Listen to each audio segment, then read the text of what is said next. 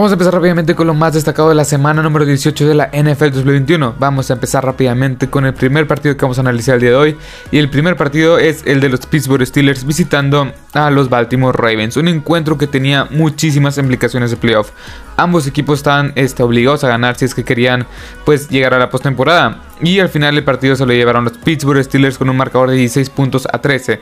¿Qué puedo decir? Básicamente los Steelers pues a pesar de todas las dudas que tenían en la temporada, a pesar de que Big Ben no está jugando su mejor fútbol americano, las altas y las bajas de la defensiva, pues pudieron mantener el ritmo y pudieron meterse a la postemporada. Los Ravens, pues básicamente los Ravens, pues todo empezó mal esta temporada, desde la lesión de los tres principales corredores, J.K. Dobbins, este Ah, se me fueron los nombres. Este, eh, principalmente su, su principal corredor que era J.K. Dobbins, Justice Hill y había otro que se me está yendo el nombre, pero básicamente los tres principales corredores. También la ausencia de tu, bueno, de la de tu principal cornerback que era Marcus Peters y entre todas estas lesiones, también a mi edición de temporada Lamar Jackson, pues a pesar de todo esto, toda la incertidumbre en el tema de las lesiones, en el tema del COVID, pues creo yo que pudieron como quiera establecerse sea, como un buen equipo. Terminaron, terminaron con récord de 8 ganados, 4, bueno, 8 ganados, 9 perdidos la temporada. Pero creo yo que John Harbour tiene un gran mérito al, eh, al, tener un equipo pues tan deficiente por el tema de las lesiones, el tema del COVID y todas las incertidumbres alrededor, pues lo, mantuvo a flote. me regreso con los Steelers, los Steelers también. O sea, Big Ben con una baja de juego considerable la temporada pasada, esta temporada. La defensiva pues entró en un bache que en la cual permitía muchas yardas por tierra. Los receptores pues Deontay Johnson sí tuvo una temporada más de mil yardas, pero en ocasiones dejaba de, tenía drops muy increíbles. Najee Harris, Harris y Pat Fairmouth creo yo que se cuestionaba muchísimo en, o sea, como picks de, como picks de primera y, segunda ronda, está así, está Najee Harris de primera ronda y Pat Fairmouth de segunda ronda, pues se cuestionaba muchísimo estas dos selecciones, pero creo yo que están funcionando bastante bien. Y de cara al futuro de que va a ser este que futuro pues yo creo que van a ser unas grandes grandes armas en esta ofensiva. Lo más lo más que puedo decir o sea lo que lo que más deja mucho que desear creo yo es la ofensiva otra vez. La ofensiva no sigue siendo una unidad la cual no sorprende para nadie para nada nadie. Tuvieron 79 yardas por tierra 2.6 yardas cada vez que cargaban el balón con sus diferentes receptores y corredores como es el caso de Chase Claypool Najee Harris que Najee Harris tuvo que salir por lesión Benny Snell Kellen Balash o sea etcétera. Esto es algo que les va, a perjudicar muchísimo playoff. Creo yo que con la, con la contraparte, que es la defensiva, creo que van a tener un buen juego en contra de los, de los Chiefs. Pero ya estaremos hablando después de esos partidos de la ronda de comodines, que es lo que sigue en esta, en esta NFL. Así que, ¿qué puedo decir? Básicamente los Steelers, a pesar de todo, a pesar de este eh, estas incertidumbres de que muchos no pensaban que fueran a llegar a playoff, pues llegaron, llegaron de una buena forma hasta cierto punto, creo yo. Los Ravens, pues no estaban completos, ni defensiva ni ofensivamente hablando, o sea, ni tu quarterback titular, ni tus dos cornerbacks titulares, varias ausencias en la posición de corredor, principalmente, bueno, desde, desde principios de la temporada. Así que creo yo que fueron, fueron, esta es una división también que, pues, también creo que todos los equipos, excepto los Bengals, pues tuvieron muchas bajas. Pero en fin, los Steelers están, eh, los Steelers están en postemporada y no hay mucho que decir de estos dos equipos. Vayamos con, los, eh, con el siguiente partido. Los 49ers en contra de los LA Rams. Aquí qué puedo decir. Aquí la verdad me sorprendió muchísimo que los, los 49ers remontaran un déficit de 17 puntos este, a estos Rams. La verdad, 17 puntos a 0 iban en el segundo cuarto. Terminaron el, primer tiempo con 17 puntos a 3 y remontaron para, para, ganar en tiempo extra 27 puntos a 24 estos 49ers eh, como visitante en el SoFi Stadium a los Rams. ¿Qué puedo decir? Jimmy, Jimmy Garapolo hizo algo que quiero decir.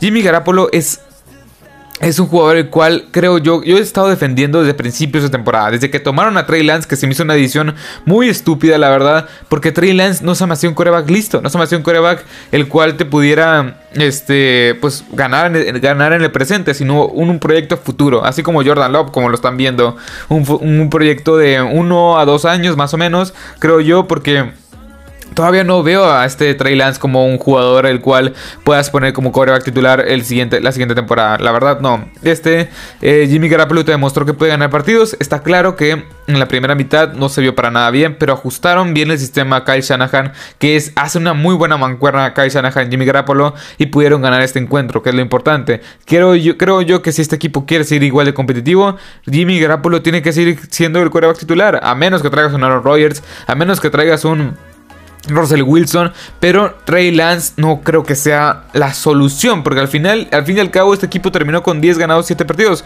récord ganador y quedó como tercero en su división, que es una división bastante, bastante competida, que están los Rams, que están los Cardinals y los Seahawks, que ahorita estaríamos hablando de ellos, que claramente fue el, eh, fue el equipo más débil de esta división. Así que yo creo que este equipo de los 49ers pues dio pelea. La verdad, dio pelea. Y cabe recalcar que el front seven es bastante, bastante bueno. Fred Warner, este... Ah, se me fue el nombre. Este... Uh, es el otro linebacker, el 57 también es bastante bueno. También tienes ahí a Arik Armstead y Nick Bosa. Dios mío, Nick Bosa está entre los 5 mejores parros de toda la NFL, de, toda la NFL, la verdad. Así que cabe recalcar eso. Brandon Ayuk y Divo Samuel, Dios mío, estos, estos receptores están dando un salto de calidad considerable. Más que nada Brandon Ayuk, que la temporada pasada fue pick de primera ronda y no sabía esta temporada cómo, cómo, podía, este, cómo podía justificar el valor de primera ronda. Hasta, hasta estas últimas semanas se está viendo bastante bien. Tuvo, tuvo 8 recepciones. Aquí tengo la estadística. 8 recepciones, 107, no, 6 recepciones, 107 yardas. Y Divo Samuel, Dios mío, otra vez la volvió a hacer. 4 recepciones para 95 yardas. Aportó por tierra otras 45 yardas. Y la elusividad que tiene estos dos receptores, eh, que te pueden conseguir yardas desde después de la recepción es increíble. También lo que me gusta mucho los 49ers es este que tienes, así como tienes armas a la ofensiva por aire, tienes por tierra. Divo Samuel puede hacer las cosas por aire y por tierra. También te muestro que puede lanzar. Y tienes a Leia Mitchell también como principal corredor que pueden hacer las cosas bastante bien. Pero recordemos que en este sistema de Kyle Shanahan todos pueden correr. En general es un equipo, los 49ers que se, van a que se van a enfrentar a los Dallas Cowboys, que la verdad es bastante, bastante peligroso. Yo si fuera los Dallas Cowboys les tendría mucho respeto a estos 49ers. Y parte de los Rams, un equipo muy sobrevalorado, creo yo. A principios de temporada yo estaba encantado, entre comillas, con los Rams. Yo estaba, yo estaba arriba de este barco, de este barco llamado Ellie Rams. Pero Matthew Stafford, ¿cuántos pick six ha lanzado en lo que va en la temporada? Bueno, en, sí, en lo que va en la temporada. Este, ¿cuántas intercepciones terminó con, en la temporada regular? ¿Cuántas intercepciones estúpidas lanzó? Creo yo que la, la última intercepción que lanzó en esta temporada regular, que fue este en este pase que lanza, en este pase largo que lanza a este Odell Beckham Jr. fue bastante tonto, ya que Odell Beckham, o sea, el pase queda muchísimo más atrás. Odell Beckham ya tenía separación y el, el, pase queda atrás. Creo yo que este equipo de los Rams es un equipo muy infravalorado. El ataque terrestre no existió en este juego, o sea, prácticamente no existió. Cam Akers, pues regresó, pero no fue, no fue factor. Tuvo 3 yardas en 5 carreos. Sonny Michel, pues 21, 21 carros para 43 yardas. Cooper Cup sigue siendo hoy por hoy el mejor receptor de toda la NFL, creo yo. Eh, o uno de los dos o tres mejores receptores de toda la NFL. Y la verdad es que, pues, ¿qué puedo decir? Es un equipo que hasta cierto punto yo lo considero sobrevalorado. O sea, es un equipo que sí está bien, o sea, tiene buenas cosas, no digo que sea un mal equipo, pero invirtió bastante, bastante capital del draft, bastante dinero en que este año sea lo bueno, en que este año este, sea el año del Super Bowl. Pero yo no estoy tan seguro si estos Rams pueden llegar al Super Bowl y ganarlo. No sé ni siquiera si pueden llegar. O sea, hay equipos que me convencen un poco más. No sé, hasta los mismos 49ers que se vieron bastante bien. Este, no sé, los Cardinals en cierto punto, eh, los, este, los Buccaneers de Tampa Bay, o sea, hay equipos que para mí, para mi gusto, los Green Bay Packers que también le ganaron a estos Rams, o sea, se ven muchísimo mejor que estos mismos Rams, la verdad, o sea, es un equipo que creo yo que es un poco sobrevalorado. Pero bueno, vayamos con el siguiente partido. Eh, los Pats pierden en contra de los Miami Dolphins. Y la verdad es que este partido también tenía un poco de implicaciones de playoff. ¿Por qué? Porque los Pats, si ganaban este encuentro, se quedaban con el título de la división. Y básicamente, pues no pudieron, no pudieron quedarse. 33 a 24 ganaron los este, Dolphins. Y la verdad, Cabe recalcar que al día de hoy, martes que estoy grabando este episodio, pues básicamente los Dolphines de Miami decidieron eh, cortar o despedir a Brian Flores, lo cual para mí se me hace una completa estupidez, ya que Brian Flores está bien, no empezó para nada bien, creo que empezó con un ganado 7 partidos, 6 partidos, algo así, pero terminó la temporada ganando 9 ganados, bueno, ganando o quedando con un récord de 9 ganados, 8 perdidos, con un récord ganador. Claramente no te metiste a playoff, pero quedaste con un récord ganador. También la temporada, la temporada pasada eh, te perdiste los playoffs, pero quedaste con un récord ganador, con 10 ganados, 6 perdidos. Creo yo que Ryan Flores era un gran head coach, bueno, es un gran head coach, pero no sé, no entiendo la decisión todavía de de este de, de, de despedirlo ya que o sea, sí hay, hay cosas que quizá, hay decisiones que quizá no estés muy de acuerdo, pero creo yo que cada, head coach tiene sus decisiones que no estés de acuerdo. Así que yo creo que eh, Brian Flores está haciendo bien las cosas, una pésima línea ofensiva, con toda la incertidumbre de Tua Aloa, la defensiva que en cierto punto no está jugando para nada bien cuando se esperaba un poco más. Creo yo que a pesar de todas estas, estas controversias, por, de, llamarlo por así, o sea, de llamarlo de alguna forma, pues salieron a flote. No entraron a playoffs, pero demostraron que es un equipo que tiene futuro. Jalen Waddell, Jalen Phillips, Jamal Holland. Estos tres este, jugadores que acabo de mencionar fueron seleccionados en este draft. En este draft y fueron de impacto inmediato. Más que nada Jalen Waddell que acaba de romper el récord de más recepciones para un... Este, para un wide receiver novato que era, si no me equivoco, antes era de Aquan Bolding. Así que no sé, los Dolphins se me hace un equipo el cual tiene muchísimo talento base. Tua Tagovailoa es un buen coreback. En este partido no tuvo las grandes estadísticas, la verdad. Tuvo 15 pases completos, 22 lanzados para 109 yardas.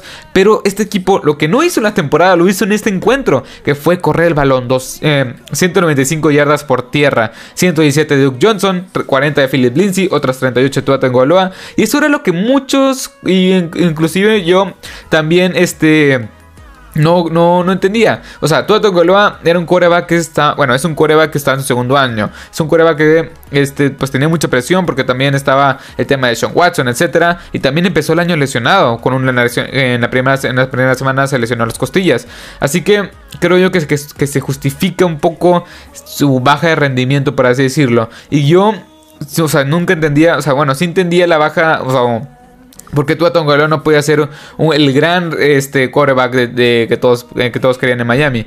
Por el tema de las lesiones, por el tema de la mala línea ofensiva, no tenía ataque terrestre. Los receptores pues eran de regular a malos en ese momento. Poco a poco fueron desenvolviéndose mejor. Desde la llegada de, de, Duke Johnson, este, este ataque terrestre lució mejor, la defensiva lució mejor. Y creo yo que los Dolphins se ganaron un poco el respeto de todos, creo yo. O sea, otra vez se ganaron el respeto de todos. Y creo yo que estos Dolphins deberían de bueno, debieron de, este, de, retener a este Brian Flores. No, no, no creo que puedas encontrar un mejor coach en el mercado que Brian Flores, la verdad. Y aparte los Patriots pues cumplieron las expectativas, hasta las superaron. Muchos pensaban que los Patriots no iban a hacer nada y sorprendieron bastante. Este equipo de los Patriots, ya enfocándome un poco más en la temporada regular, pues sorprendieron muchísimo. Max Jones eh, pues no tuvo las grandes estadísticas, por así decirlo.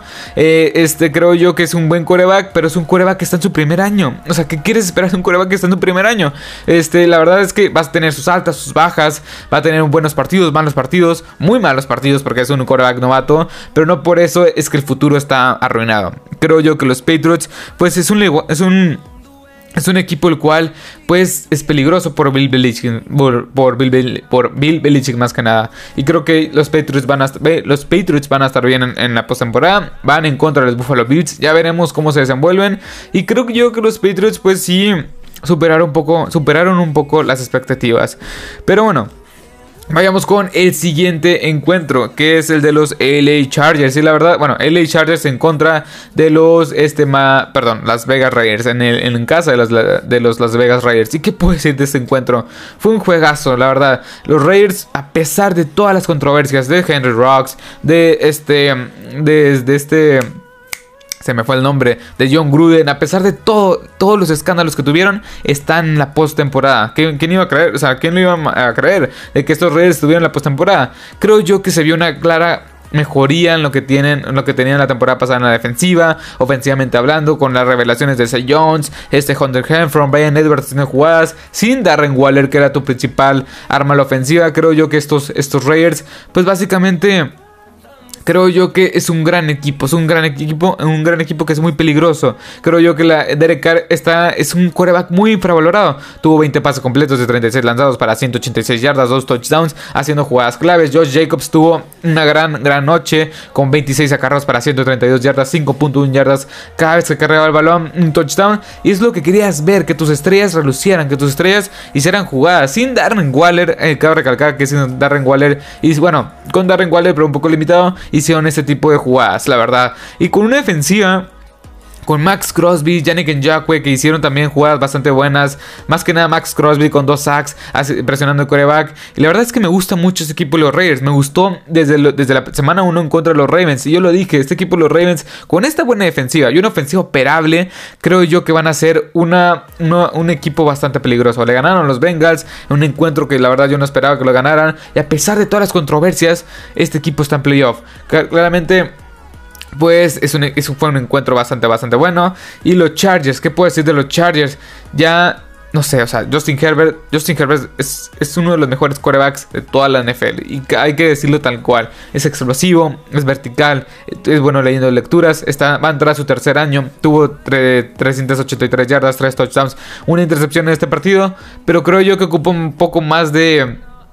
No sé cómo explicarlo. Ocupa un poco más de apoyo en su head coach. O sea, Brandon Staley toma decisiones bastante estúpidas. Y una de esas decisiones estúpidas, bueno, una, una decisión que no es estúpida en lo personal, es el tiempo fuera que pidió en, el tiempo extra. Así que eh, cabe recalcar que los Chargers para mí van a estar bien. Pero ¿por qué perdió en este partido? ¿Por qué perdió la posibilidad de entrar a los playoffs? Por la mala mala, mala defensiva que tienen contra el ataque terrestre. Josh Jacobs le hizo lo, que quiso y creo yo que eso pues perjudicó bastante, la verdad. Un Chen Augusto tuvo un gran partido junto con Joey Bosa también estando ahí, pero el cuerpo de linebackers es bastante malo. Kenneth Murray que lo tomaste, este ex de Oklahoma que lo tomaste en la primera ronda de el draft del 2020, pues no está haciendo, no está haciendo este gran mid linebacker que ocupas, este Mike linebacker.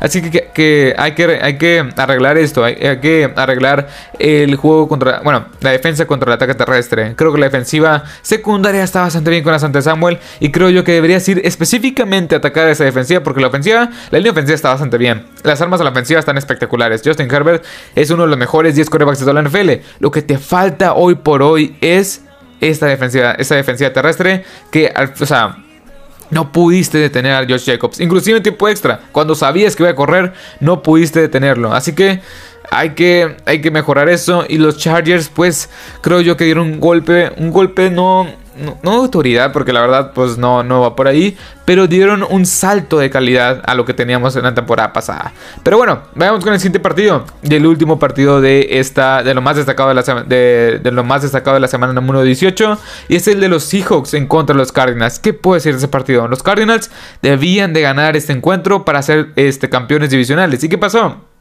Bueno, los Seahawks básicamente ganaron este encuentro con ataque terrestre, con Russell Wilson haciendo jugadas bastante buenas, con una defensiva que está, que pues básicamente todo lo que nos prometieron se vio reflejado en este partido. Con este, este Rashad Penny que ha sido la revelación en, en este cierre de temporada. Con, aquí tengo, con 23 acarros para 190 yardas, 8.3 yardas cada vez que cargas el balón, un touchdown y un touchdown de 62 yardas. Y eso es lo que quieres, o sea... El buen ataque terrestre, Russell Wilson haciendo jugadas también, que Russell Wilson jugó bastante, bastante bien con 15 pases completos de 26 lanzados para 238 yardas y este 3 touchdowns, una intercepción con un quarterback rating de 110.7. O sea, eso es lo que querías ver. Eso es lo que querías ver en esta ofensiva, en la defensiva, presionando bien el quarterback, con jugadores como Jordan Brooks, Darrell Taylor, que son jugadores bastante jóvenes que yo les veo mucho potencial. Y creo yo que los Cardinals es un equipo es un equipo que hoy por hoy no, no los entiendo. O sea, es un equipo que tiene este. Tiene muchísimo talento, creo yo, tiene muchísimo talento, pero es un equipo que genera muchas dudas. La defensiva secundaria no me convence para nada. Front seven creo que es bastante, bastante bueno con el Isaiah Simmons, el Steven Collins, Jordan Hicks como tus, tres principales lanebackers con Chandler Jones también por ahí. También este va a regresar JJ Watt para la postemporada. Y creo yo que es un equipo de los Cardinals genera muchas dudas. La defensiva secundaria es una unidad la cual no me convence para, para nada. La, ofensiva terrestre también. James Conner tiene muchos touchdowns y todo eso, que es lo que, es lo que importa. Pero tuvo 15 carros para, 40, para 52 yardas, 3.5 yardas cada vez que cargaba el balón. Es algo muy importante. La constancia en esta, en esta, en esta defensiva, en esta ofensiva, en esta ofensiva terrestre no me convence para nada. Y la defensiva genera muchas dudas. Y el head coaching Cliff Kingsbury, no sé todavía no confío en él. Pero en general, los Seahawks pues, jugaron el partido de la temporada. Jugaron el partido que, o sea, jugaron como debieron haber jugado en lo que, en lo que, en la temporada regular. Los Cardinals generan muchas dudas, o sea, volvieron, volvieron a ser esos Cardinals del año pasado, lo cual llegaban al final de temporada con un récord ganador, este, pero llegan a los playoffs con más dudas que certezas.